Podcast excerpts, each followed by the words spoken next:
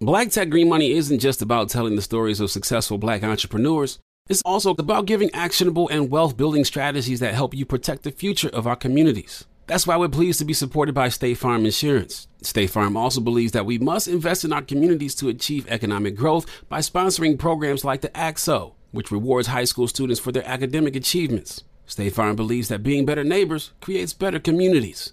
Like a good neighbor, State Farm is there. If you're looking for the most epic place on earth, let's start at the base of a massive waterfall. Then trek through the thick jungle. Then climb to the peak of a snowy mountaintop. Then once you get there, keep going.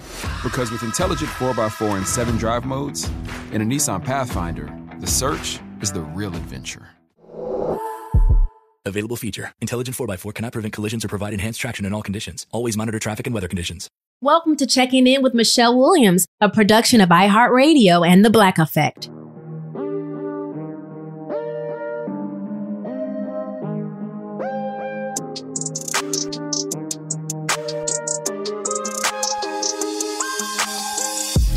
The transformation we each undergo after experiencing a loss is the indelible imprint of the people we love on our lives, which is the meaning of legacy.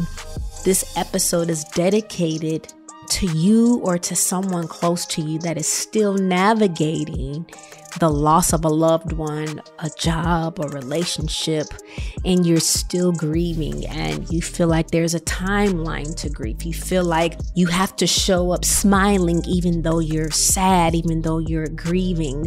Grieving is just not a straight line. You guys, this episode it's near and dear to my heart. It's near and dear to a few of the producers of this podcast checking in. And this young lady, former managing director of My Brother's Keeper Alliance, founder of the Pink Agenda, which is an organization dedicated to raising funds for breast cancer care. She's been a regular contributor to Glamour, Vogue, CNN, and author of her new book, Grief is love. Please welcome Marisa Renee Lee. Thank you so much for having me. I am super excited to be here. I've been a huge fan of yours since high school when we were trying to sneak into clubs on the weekends. Uh, so thank you, thank you, thank you. I know this is going to be a really fun conversation. It's going to be a fun conversation, although we will be discussing what can be a heavy topic grief we know the past two years of us trying to live and survive during this pandemic, we've grieved so many types of losses. What is your take on grieving losses that aren't necessarily the death of a loved one? We lost a lot. Yeah, yeah. We lost a lot in this pandemic. You know, our definition of normal just one day it just disappeared. You know, I don't know about you, but I will never forget that time you know, in early March where it was seeming like, oh, this this might actually be something that like we all have to pay attention to that's going to impact our lives. But we still didn't know exactly what it meant or what it was going to look like. And, you know, even little things like going to the grocery store started to be different during those first two weeks. And then all of a sudden, the world just shut down. Everything that we were accustomed to was taken away.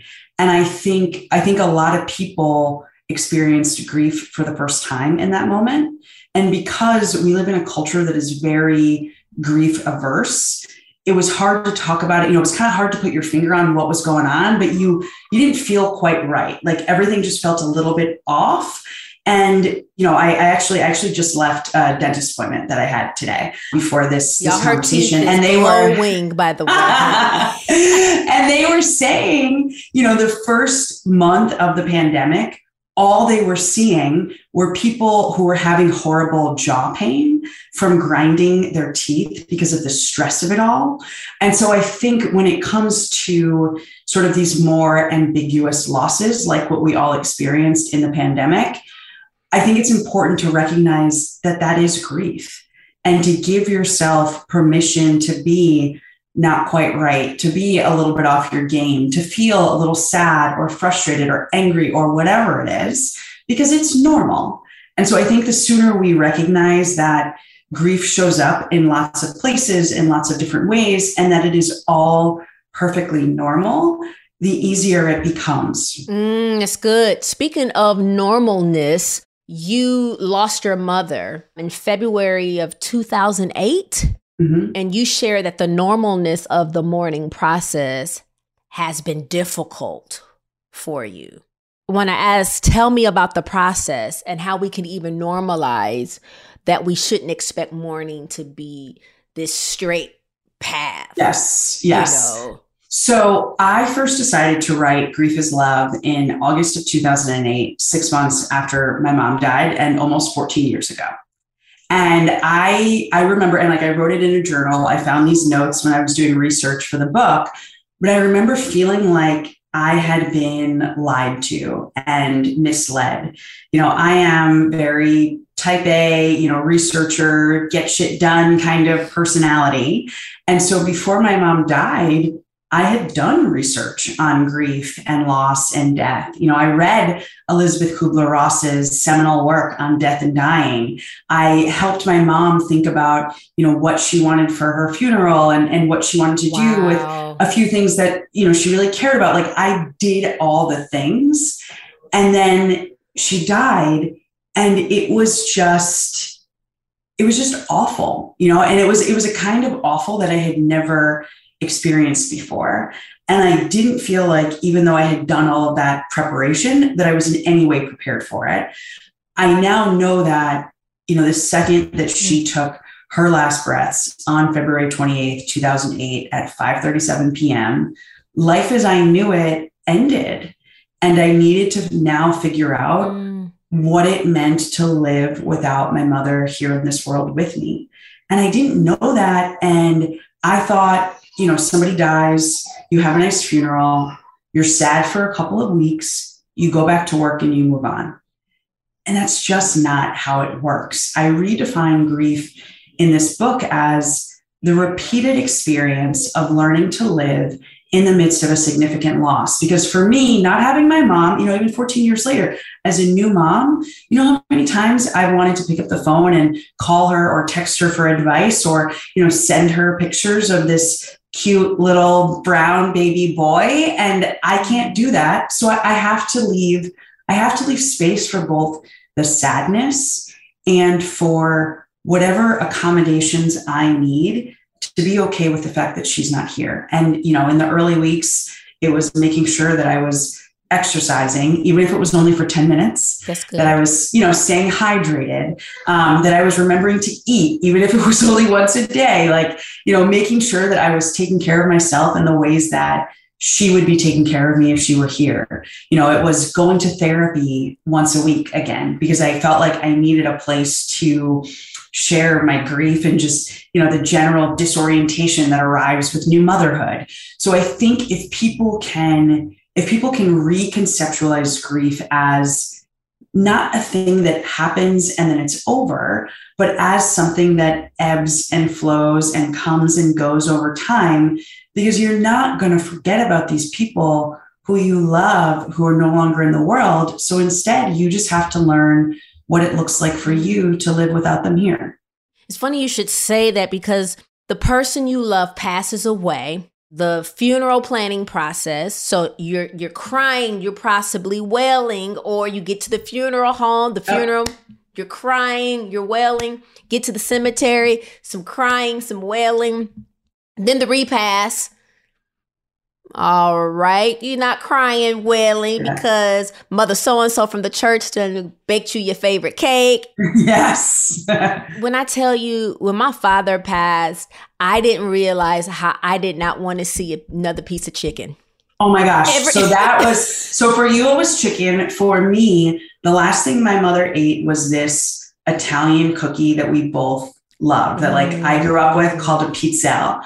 I didn't eat another one of those cookies for almost 10 years. I also couldn't stand flowers for like the first decade. You know, my husband, when we first started dating, I was like, do not, no, do not bring flowers anywhere near me because they just reminded me of death and the funeral. That was and, the last place that yeah. you yeah. saw all these flowers or had Yeah. all this food. So I think what I'm getting at is you go through those stages of the funeral and burial. Yeah. Then that's it. But you said that you started going to therapy to process grief. You didn't have to do it alone. And so many Exactly. people go through it alone or they think it's normal that I'm just supposed to go to work. Some people got to bury their parent on a Saturday, go to work on Monday. Oh, Yeah, it's horrifying. But that's what happens in a grief averse culture. In this country, we are so committed to capitalism and white supremacy. You know, we all just saw billionaire bored white dude buy Twitter. And I think as a result of that, we don't value care because no one no one is going to pay you or promote you or you know frankly in any way monetarily support your need to care for yourself your need to mourn your need to grieve your need to be in therapy or you know just get more rest or you know maybe take a short couple days off from work or vacation at some point because of your loss because of your grief you know we don't we don't value those things we don't value those things. And ladies and we gentlemen, she she said a few things, and that is why one year she was appointed by the Obama administration to do some work in the White House. We're gonna get to that, but I, I do want to tell the listeners that just two weeks after your mother died, Marisa, you went back to work. You Sure went to work on Wall Street, and you Yep. shared that you kept your mouth shut about the extent of your pain. As a black woman, how much did you feel? Well, why did you feel you had to hide your sadness? And You it could be what you just named a couple sentences ago. Did you feel it was seen as a weakness? Oh, absolutely. Absolutely. Again, this is also 2008. You know, these days we celebrate vulnerability. You know, people are starting to get more comfortable with certain forms of emotional expression. But this was the oldest private bank in America, an institution that had been around since the 1800s, that had previously held people that looked like you and me as collateral on its balance sheet, because that's, you know, that was just business back then. And I was generally, in most situations at work, the youngest person, usually the only woman or one of two women in my department. When I started, there was one other Black person in my department, and he left soon after I started. So I was usually the only Black person. And I was very supported by my immediate supervisor. You know, he was white guy, Navy vet, but definitely a little bit more of a feelings person. And so he would try and, you know, ask me how I was doing, ask me about my mom when her health was ailing toward the end. And, and he definitely did everything in his power to make me feel comfortable Mm. with my grief, with this loss. But like, I just didn't in that environment. Like, when you are the only everything, a lot of times, like you feel a need to represent not only for yourself, but for everyone else who hasn't been privileged enough to end up in the spaces and the places where you now find yourself. And so I feel like that sort of layered pressure, the expectations that I had grown up with around how Black women are supposed to be and behave and what we do and don't say, plus the fact that I genuinely believed myself that there was something wrong with me. Mm. Like I truly thought that there was something wrong with me for still being so sad about the death of my mother. You know, I would I would kind of like gaslight my grief. You know, I would say to myself, parents die, like mothers die. That's that's what's supposed to happen. It's the natural order of things. yeah. What's so special about this loss? Like I was I was horrible to myself.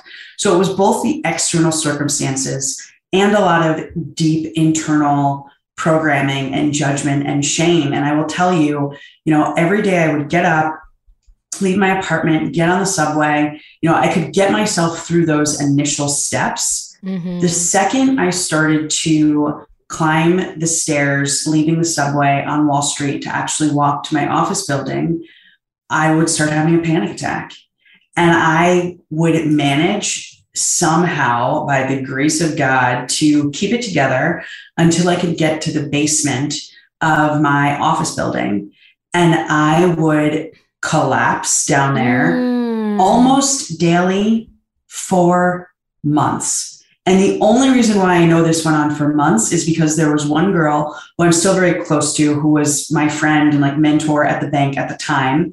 And she would plan to come down to the basement every morning with a latte, a cookie, and she would grab a Xanax from my desk. And so she would come down, take care of me, help me get myself back together. I'd reapply my makeup and go up to work as though it was the most normal thing in the world. That was Marisa, how I did it. I know. But I'm sure that there is somebody listening who's saying, girl, I can relate. Yep, you know. Honey, grief will make you weak. Literally, SWV talking about some weak in the knees. Baby, grief will have your legs feeling like jelly. You could, like yeah. you said, you were, why didn't this happen on the subway? Why does it happen yeah. every time you go into work. Now, it was beautiful that you said that your supervisor at the time could lean into your pain and ask you how your mother's doing and what's going on. Yeah. And a person dealing with grief, did you have people who meant well say things like, she lived a wonderful life. I'm sure she left you some great gems and jewels. Yeah, yeah. you know it, you know it. But here, and here's what I say. So, you know, I, I, always get the question, what do I do when it happens to someone else? You know, like what what do I say? People get really nervous and worried about how to approach grieving people. And what I always say to people is what you say is less important than what you do at the end of the day. Because while there were some, especially, you know, some of the some of the church ladies, some of the neighbors, et cetera, who were like, she's in a better place, you know, God's plan, all the things that may be true, but you do not need to hear the week or two weeks after you lose a parent at barely 25 years old. You know what I'm saying? Like, I just, I like couldn't deal with it. But what I remember more than that are the people who I expected to show up to support me and didn't. So if you are someone who is listening, who knows someone else mm-hmm. who's having a hard time, you know, in the midst of grief, leave the words aside and drop off a meal. Tell them you're going to come over and take their kids for a few hours this weekend. Send them a gift certificate to a spa that you both enjoy. You know, do something that will help them feel seen and supported and loved. Mm. And if you don't know what to say, just say, you know, I love you, I'm thinking of you, or even just say, I love you and take an action because that will never be forgotten. You know, the things that people did for me in the weeks leading up to and the weeks, months, and years following my mother's death, and, you know, even following the pregnancy loss my husband and I experienced, like, I just, I will never forget that kindness. Mm, Cause some people feel like they don't show up in any way at all because they feel like they had to have something magical, theological, philosophical to say yeah, versus, no, like you said, just dropping off some Kleenex or saying, yeah. Girl, let me clean the bathroom for you because I know you probably haven't been able yeah. to organize your makeup kit, you know? Whatever. Yes. State Farm Insurance gets it. Representation alone doesn't equate to authenticity. State Farm understands and wants to help protect our communities by investing in our future building off the hard work our parents have done before us. We all are looking to create generational wealth so that our families and generations behind us have a better starting point than we did. That begins with financial literacy. State Farm helps fund programs like Project Ready, a National Urban League program committed to the educational achievement of Black and Brown youth. To date, Participants have been awarded over $11 million in scholarships offers as a direct result of contributions from State Farm. At Eating Walbrook, we hear inspiring rags to riches stories on each episode from our guests, but with State Farm, you can begin to write your own success story. State Farm believes that being better neighbors creates better communities and have a long-lasting impact. Like a good neighbor, State Farm is there. It's time for today's Lucky Land horoscope with Victoria Cash. Life's gotten mundane, so shake up the daily routine and be adventurous with a trip to Lucky Land. You know what they say. Your chance to win starts with a spin. So go to LuckyLandSlots.com to play over 100 social casino-style games for free for your chance to redeem some serious prizes. Get lucky today at luckylandslots.com. Available to players in the U.S., excluding Washington and Michigan. No purchase necessary. VGW Group, void where prohibited by law. 18 plus terms and conditions apply. In your book, Grief is Love, you titled your chapters just these cool one word things like permission, grace, care, and legacy. What lesson or chapter have you received the most, maybe surprise reaction from people that have read it? That's a good question. So I get the most feedback on permission. And, and it's it's also the longest chapter in the book. It's the first chapter in the book. But I think that you know, when I sat down to write the second draft of this book, which is the one that everyone has. Um, You're right, because you do. People don't realize. Oh, you it was go a big through pivot. drafts. Girl. Oh my god, I I don't even want to think about the tens of thousands of words that were thrown in the garbage. So we'll we'll leave that aside. That's another Okay, conversation about book writing. Um, but I sat down and I I thought about what enables me to live this like big, happy, joyful, fun life while still grieving my mom from time to time. And I realized a lot of it has to do with permission. You know, I hit a certain point and I decided I'm not going to let anyone else dictate what is or isn't okay, what I can or cannot do, or what any of this grief of mine should look like. And the second that I gave myself that pass to deal with and process whatever comes up, however best works for me, the easier it became. And so I think for a lot of people, they read that chapter on permission and they realize, oh shit, I haven't been giving myself permission. And I want to give myself permission so that I can live a full and joyful life because it's really hard to do that when you are still judging yourself for how you are handling your grief or when you're still letting others judge you for how you're handling your grief. Like once you let go of all of those judgments, it makes it so much easier. Mm. You're so right about folks. Like I said, the majority of people can possibly mean well because some people are just ignorant. And I don't mean ignorant as in a negative way. Ignorant means Yeah. just you just don't know Exactly. about the space that someone needs to grieve. Yes, your mother passed away in 2008. It's 2022. Maybe you're not wailing and having anxiety Yeah, attacks, yeah. but the thought someone needed a picture of me. They needed a young picture of me. And I had to go through my camera roll. And while swiping my camera roll, girl, I ran across a picture of my dad who Yeah. passed in December of 2020. And it's been God, two so- years, going on two years. But seeing that picture, it mm-hmm. stung. Yeah. And I mean, you literally just gave me goosebumps because in the span of time, it has been almost two years, but in like grief time, as I like to call it, Okay. like as far as I'm concerned, your dad passed away like two or three weeks ago. two or three weeks ago. It's really hard those first few months and years as you try and piece together who am I now that this person is no longer by my Mhm. side? And, you know, how do I want them to continue to show up in my life in a way that brings comfort and joy? And, you know, how do I want to lean into their legacy? Like there's so many questions and so much that's still unknown that, you know, give give yourself credit for it still feeling fresh because it even felt fresh to me when you just said and that. I promise you, I know this interview is about you, and y'all, her, her book is beautiful called Grief is Love. But a part of me felt like maybe I should take these pictures out so I don't get that sting. And now that you say so, earlier on in our conversation, you mentioned how you gaslit yourself. My father was ill for about 15 years. So Oh, gosh, when I I'm so got when I got the news that he passed, I was at brunch, girl, and I had to go to my car. My cousin walks me to my car, and I just bust out in tears.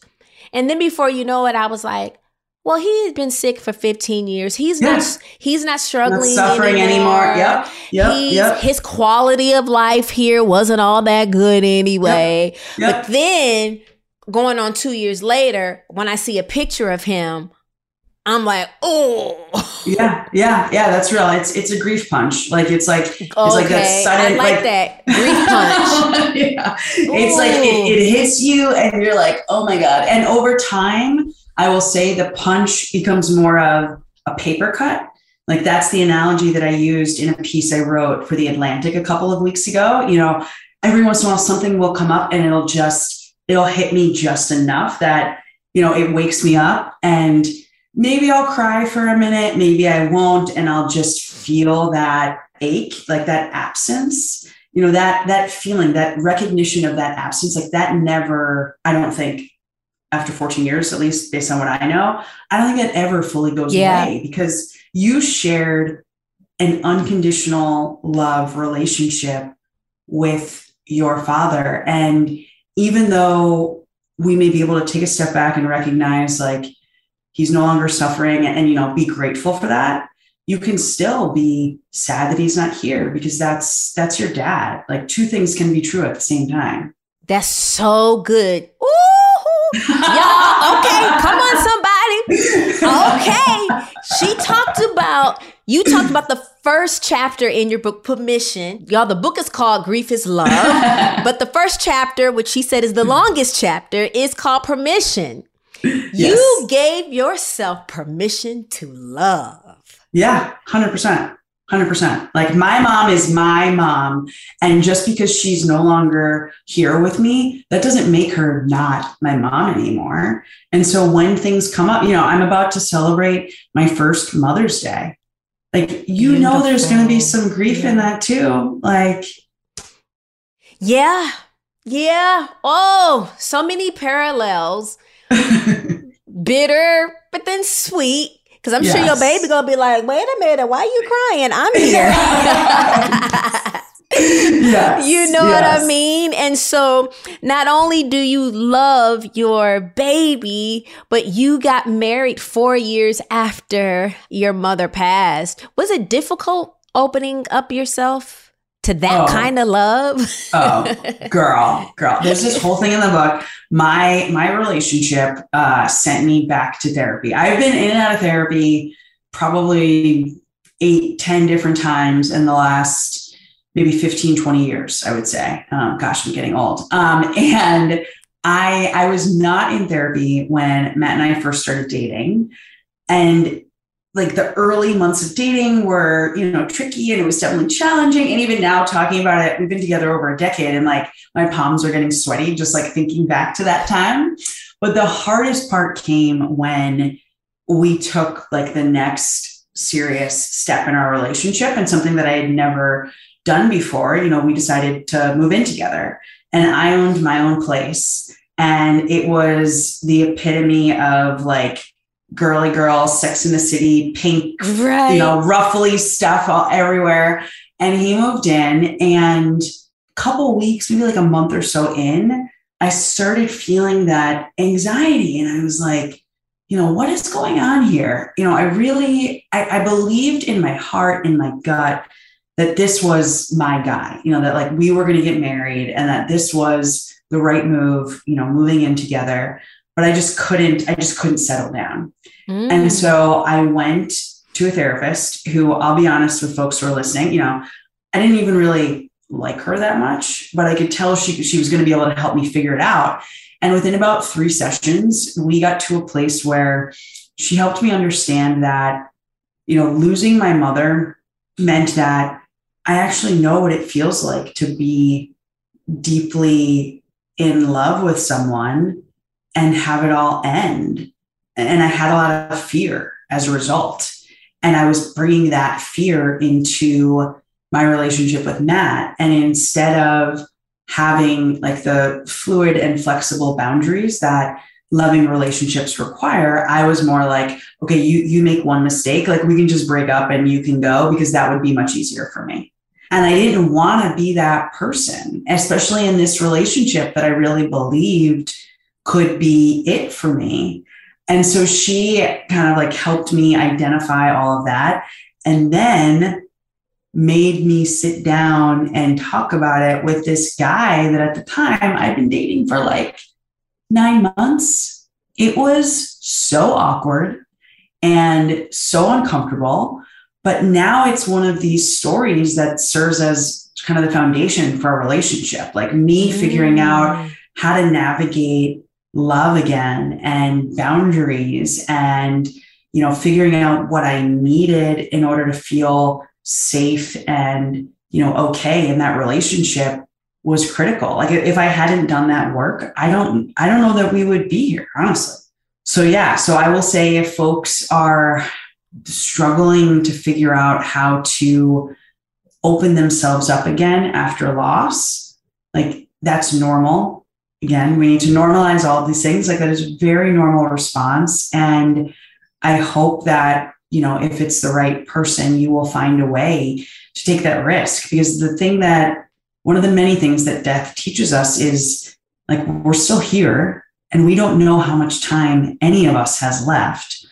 So we got to make the most of it. Mm. And so I'm really glad that instead of, you know, turning away and letting my fear and anxiety win, that I was able to instead figure out how to love this person in a way that felt comfortable for me. It's beautiful in the grieving process, like you said, to find your person. It's not that they want to incite more pain or more grief, but sometimes parts of them kind of mirror, ooh, something you might need to work on or let you know, okay, you're. Oh, girl, yeah. You know, but the fact they say, okay, I'm with you. Let's do this together. Yeah. And I'm yeah. so happy and, and so just giddy that you do have that because I feel like Marisa, you definitely deserve that. Thank you. Is Legacy the last? I believe was that the last chapter? Uh, I think Legacy is second to last because Love is last. Okay, okay. So you talk about your mom and how you believe you're her living legacy, and you've had to do the work. Okay, you've had yeah, to do the work, work to get there. Yeah, I think we tend to conflate legacy with a lot of external things, you know, the funeral or, you know, maybe starting a charity in honor of someone or coming up with an award in someone's name. And those things definitely matter. I mean, I've done those things, so I'm not I'm not opposed to them, but fundamentally when I think about when I think about the most important thing that my mother gave me, it was a set of values. You know, it is it is deeply internal and it's about how I treat myself, how I treat other people, how I show up in the world in the tiniest ways. You know, it's about being more loving and compassionate and kind mm-hmm. and patient. Like those are the things that I know make her most proud. You know, is she proud of the book and proud of the charity and all of the accolades that I've been fortunate enough to receive? Absolutely. But I know that she's most proud when she sees me behave in the ways that she raised me to behave. You know, when she sees me being the person that she wants me to be in the world and, you know, being kind and compassionate and loving, like I think that's the most important part of legacy, you know, showing our people that everything that they instilled in us matters and that it really did make a difference because we're continuing to embody those values in the world without them. Mm, Grief is love. I'm sure somebody listening is like, how can grief be love? Oh. Somebody is like, grief is Scheiße, which is yeah. German word for S H I T. Yeah. In order to have that heavy grief, it's you love just as heavy, probably, as the grief, you know. And so I'm so thankful that you have shared.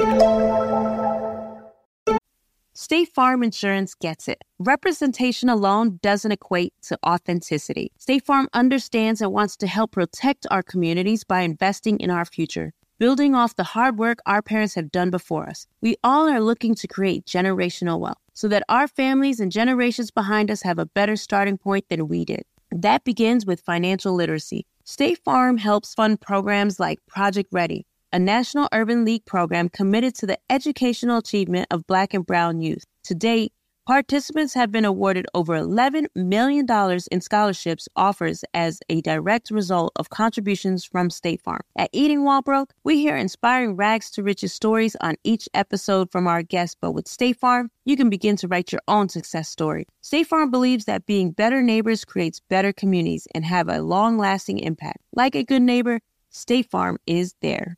It is Ryan here, and I have a question for you. What do you do when you win?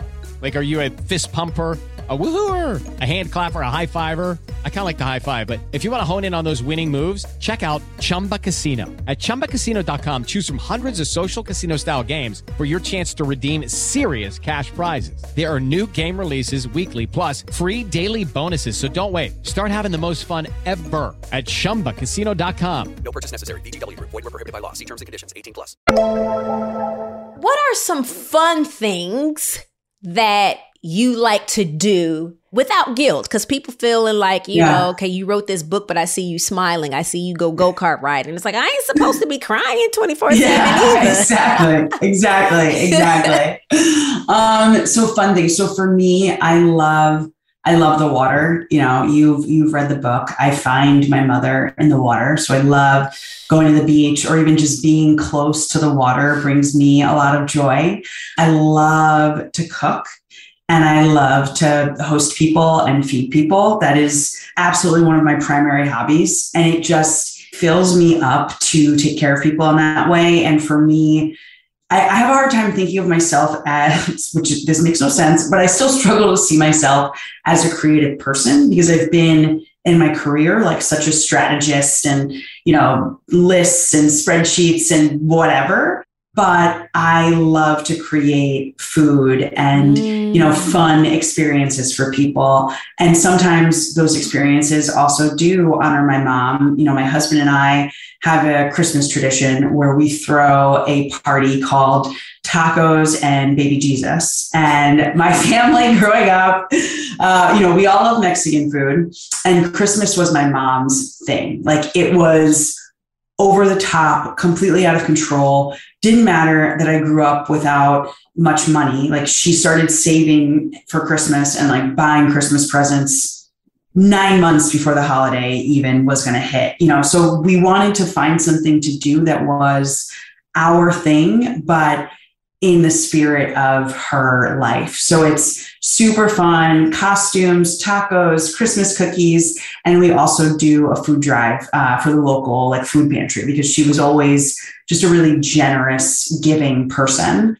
I also just love spending time with my people, you know, especially after all of this time that we've spent in isolation. You know, even as an introvert, I just, I love being with friends that have become family over the years and just spending time together with some good wine and some snacks and just hanging out. You know, I don't, I don't think that continuing to grieve the loss of my mother means being unhappy all the time or being mm. miserable all the time or crying all the time. It means giving myself space when I do have those moments where I need to cry, but it also means having fun. And not just because she would want me to have fun, but because I've always had fun. I've always been a fun person. I've always been the person who wants everyone to come over and hang out and drink and eat and play together. And I know that when I experience joy, that my mom experiences joy through me. Yes. I have to tell you this. Um, yes, please. Especially pertains to your dad. I had a really wonderful interview with a rabbi uh, a couple weeks ago, and he writes and speaks a lot about grief and recently experienced the loss of his father as well. And he said one of the things that he tells folks that he works with through their grief is let them see the world through your eyes. So if you can think about you know what it's like for your father to experience moments when you know you are experiencing joy like how it must be for him to be there with you you know when you stop and think about that it just it feels really mm. good like it's really comforting thinking that they are experiencing the world through you and so i think when you give yourself permission to do that there can be a lot of joy and laughter and fun, even in the midst of heartache. Absolutely. And I just want everybody to know give yourself permission to grieve with people, to grieve alone. Mm-hmm. Like you said, there is no straight line no. of grief. There's someone who who taught me that this graph of how they say there's seven or nine steps to grieving a loss. And on this graph, the graph line is straight, then it goes down in the valley, then you go up the mountaintop, and then you're on your way. But grief really looks like spaghetti yes. noodles that yes. have been cooked too long because apparently al dente. I don't like my yes. noodles crunchy. I don't like them soggy either, but grief kind of looks like, you know, it's the in between. The grief it kind of looks like that, or they say yeah. a woman's brain. You know, ours are jumbled. Men's yes. brains are so like compartmentalized boxes, but grief is a myriad of things. It's a spectrum, so many facets yep. of grief. And I'm so thankful that you took time out to share with us your process of grief. Grief is love. Yes. It really is. And I think when you have that perspective, I want to say it could maybe make the process a little easier. Grief ain't nothing easy about yeah, it. No, I don't know if that's no. if easy is the right adjective, but um, it does help. Um, like I loved this person, yeah. and uh, years later, I might laugh when I think yes. of them, or I might, like you said, have that little paper cut, like, oh, I wish they were here for this accomplishment, exactly. to see exactly. me do this, to see us yeah. do that, and that's probably going to be a lifelong thing. I believe if you have a heart someone that you've lost, you'll never forget them. No, no. And so the the underlying thesis of this book, and I think it's really important to let people know that as much as grief is love is rooted in my story, it is also grounded in the leading research around grief and loss and bereavement.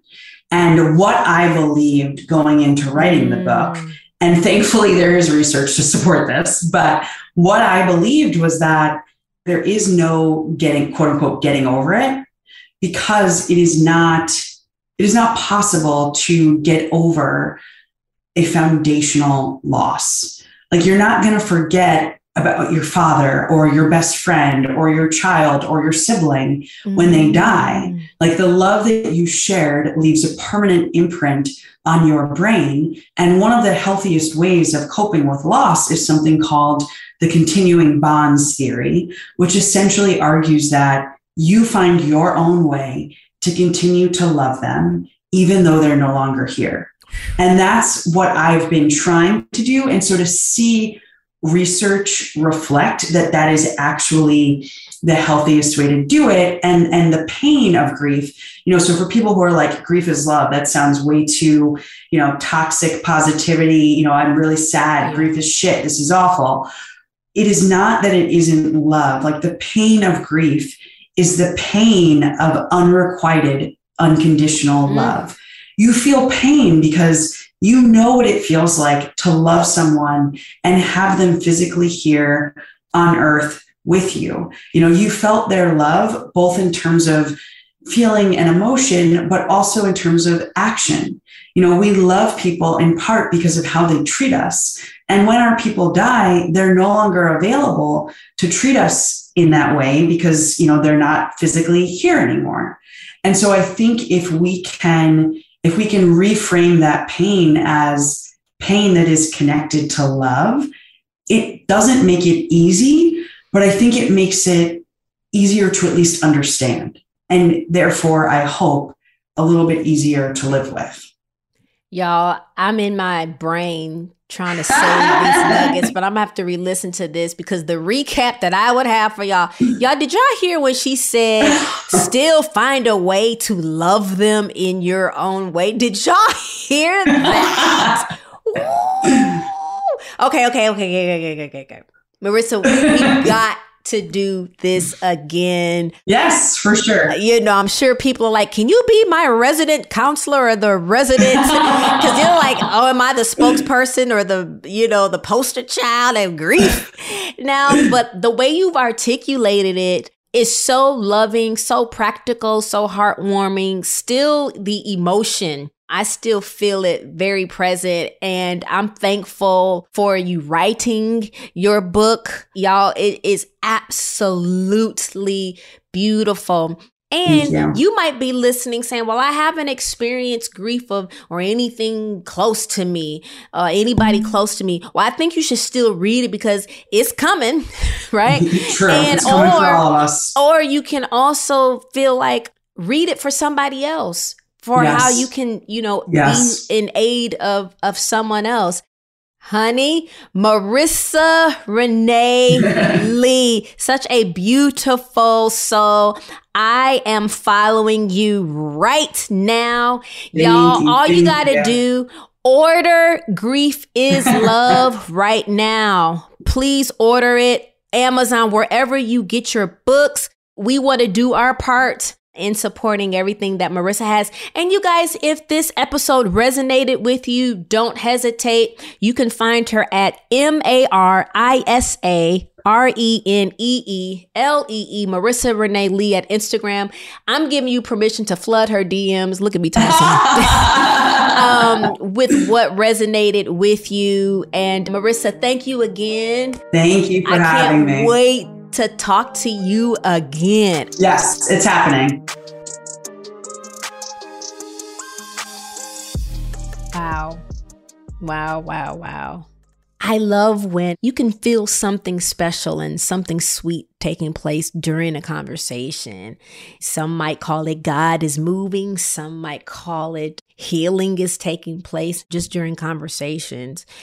And I do agree that we've got to start finding spaces to talk about loss. And I think the pandemic is even forcing a lot of us to be more transparent and talk about what it is that, you know, folks have been going through. And so thank y'all for letting me have space to have guests on here to talk about happiness, grief, transition, relationships. And I'm really, really thankful for this episode. Y'all make sure that you guys follow her. Again, her book is called Grief is Love. And just know that you're not alone. You really aren't alone. All right. And I won't say too much because I think this episode really speaks for itself. Thank you so much for checking in. Know that you are loved.